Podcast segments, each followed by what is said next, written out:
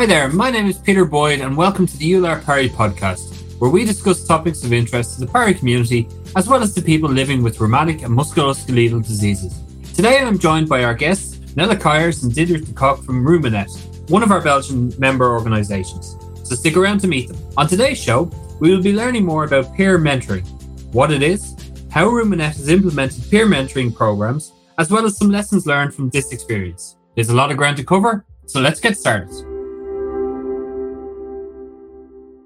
So, first of all, it's a big warm welcome and thank you for being here today to Nella and Diederik. Thanks very much for joining us. Hi, Peter. Good afternoon. Hi, Peter. Thank you for the interest in our work. So, first of all, I'll, I'll come to yourself, Nella. Um, could you please explain to us a little bit about what exactly peer mentoring is? Well, peer mentoring is, well, in the context of our organization, of course, uh, uh, being a, a patient organization in rheumatology, we see peer mentoring as an experienced patient who is using his or her knowledge and skills and experience to help another patient um, who is recently diagnosed or who has a specific question that he or she needs help with. And perhaps the rheumatologist or the rheuma nurse is not really the first person to go to with that question or is not giving sufficient information. Then someone can go to a peer mentor and uh, can try to solve the question together with the experienced patient. So those of us living with the condition are, are the ones with the knowledge and, and that that's how it's shared. It's, it's really fascinating. And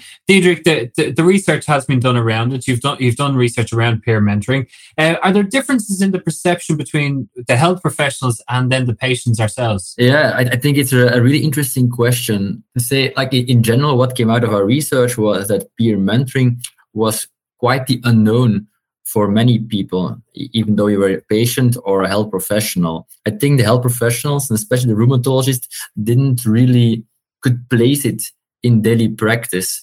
And many confuse it also with what a patient organization was actually going to do. So they, they that was only education while we want to go a bit further with this research. Patients did clearly see the advantage of, of finding a peer that could really help them living with their disease in daily life. So there was a bit of a, a disconnect between health professionals and patients, especially in finding the added value of such an intensive program, which peer mentoring can really be. So there's a, an added value and a real intensive period at the beginning. So looking at all of those conclusions that, that you've taken from your research into account, would you say that the, it is worthwhile investing in peer mentoring? Well, as a researcher doing research in peer mentoring, of course I will say yes. But now I'll try to convince you. So in rheumatoid arthritis, but also in many other rheumatic diseases, we are now looking beyond the clinical image of a patient. We want to give holistic care and also with non-pharmacological approaches. And one of the things that many patients struggle with, especially in the beginning, is to learn to cope with their disease. These patients have a lot of questions and the health professionals cannot always answer these questions. And that leaves patients really frustrated. And I think the added value of peer mentoring is really into that topic. If we can help people getting to cope better with their disease, there's a clear added value and it's worthwhile investing in such a program. It's all about helping people to cope better and, and better outcomes. That's really what we're looking for. Okay, let's take a short break now to share some information about the EULAR 2022 Congress.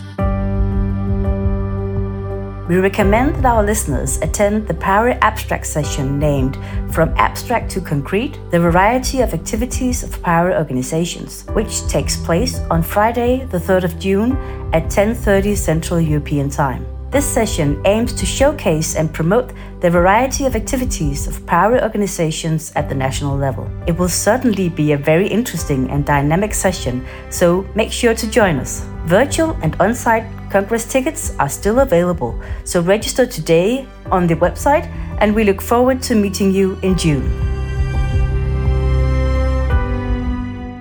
Great stuff. Let's get back to our conversation. So, Nella, if I turn to you uh, now, you've obviously already started a pilot project in, in Belgium around peer mentoring. Uh, how's it going? Uh, and what are the first findings that, that you're from this program? Um, yeah, of course, uh, we were in contact with Diederik when um, his research was finished, and he convinced us that uh, this was really a good project, something that we would work on in the future within our organization.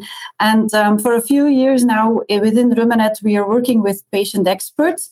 And um, we were really focusing on project with stakeholders um, outside the patient community, like uh, researchers, but also healthcare professionals and industry, and um, working together with patients really on a peer mentoring basis was not something that we put a lot of effort in yet. So with the research from Diederik, it really convinced us that we had to move forward. And um, we did a few steps to start a, a, nice project. We trained the patient experts. We gave them an extra training in peer mentoring. And I really have to say that it is really, really important to have this extra training because peer mentoring is, is something really delicate as well. And then we also looked for a few rheumatologists who would support our project and would step into it.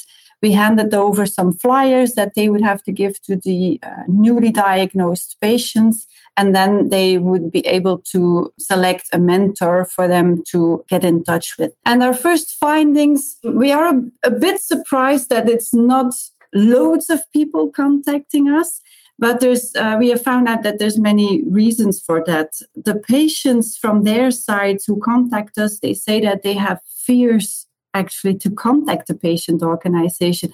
So it takes time for them to to get used to the idea of stepping towards a patient organization. You know, there's still this vague idea that we all always complain and you know things. So not really the positive image. So we have to convince uh, patients that uh, we do work in a positive way. Also, patients believe that it's a lot of information right in the beginning. So they get their diagnosis, they get the new treatment, they have to maybe adapt their, their lifestyle or their work environment. So it's it's a lot of things from the beginning. So maybe really focusing on newly diagnosed patients would be a bit too much. And also there is some fear for commitment. They maybe they think they have to become a member of our organization or they have to go to meetings, which is not the case, but we have to tell them that they are free, of course, to take next steps. But the most important message is that they're all very happy in the end that they have contacted us and that they've been in touch with a mentor. So, although there are some hurdles in the beginning, they're all happy to contact us and have uh, a talk with a mentor. From the rheumatologist side, we see that they do tend to forget to hand out the flyers. They have a lot of stuff to do during a consultation. There's very limited time. You all know that.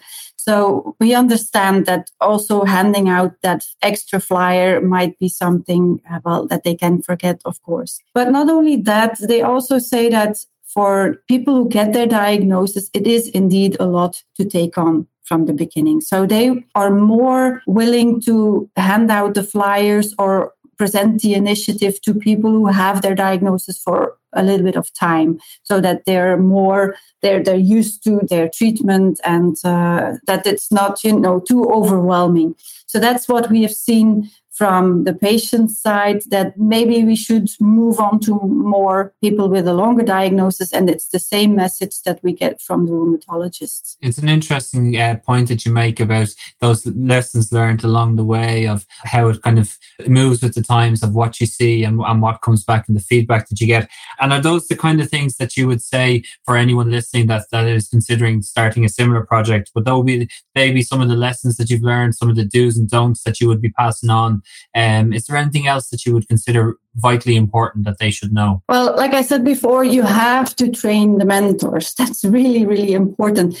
Uh, it needs to be a reliable team, and uh, it takes an effort, of course, from patients who have uh, who want to become a member. It's not only GDPR that you have to take into account, but also what can you say and what should you not say in certain situations.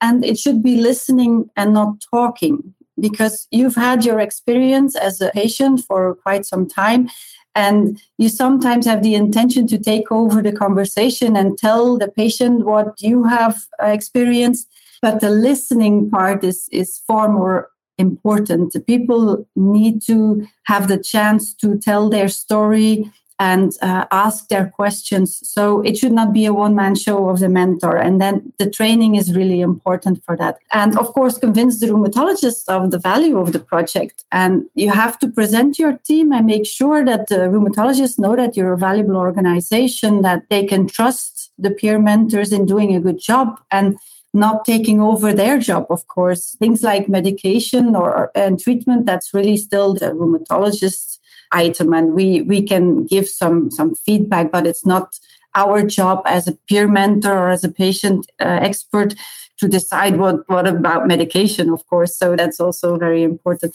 And um, publicity, you have to make sure you can reach out to the patients. If they don't know about you, they, they cannot take part in the program, of course. And Diederik, is there anything from your side that you've learned or that you'd feel is, is vitally important that uh, other, other listeners to, to, the podcast might want to consider before starting a similar project? Actually, I'm more from an academic background. And we academics, uh, we, we always do everything in our, our ivory tower. And I think one of the things I've learned as an academic is that it's actually really learnful to work together with patients and try to make projects with a common ground and I think those things actually can help the patients really quickly in daily practice. But then from the other side, I would also encourage a lot of patients with IDs to also contact academics and try to cooperate to get the IDs into practice with some academic background.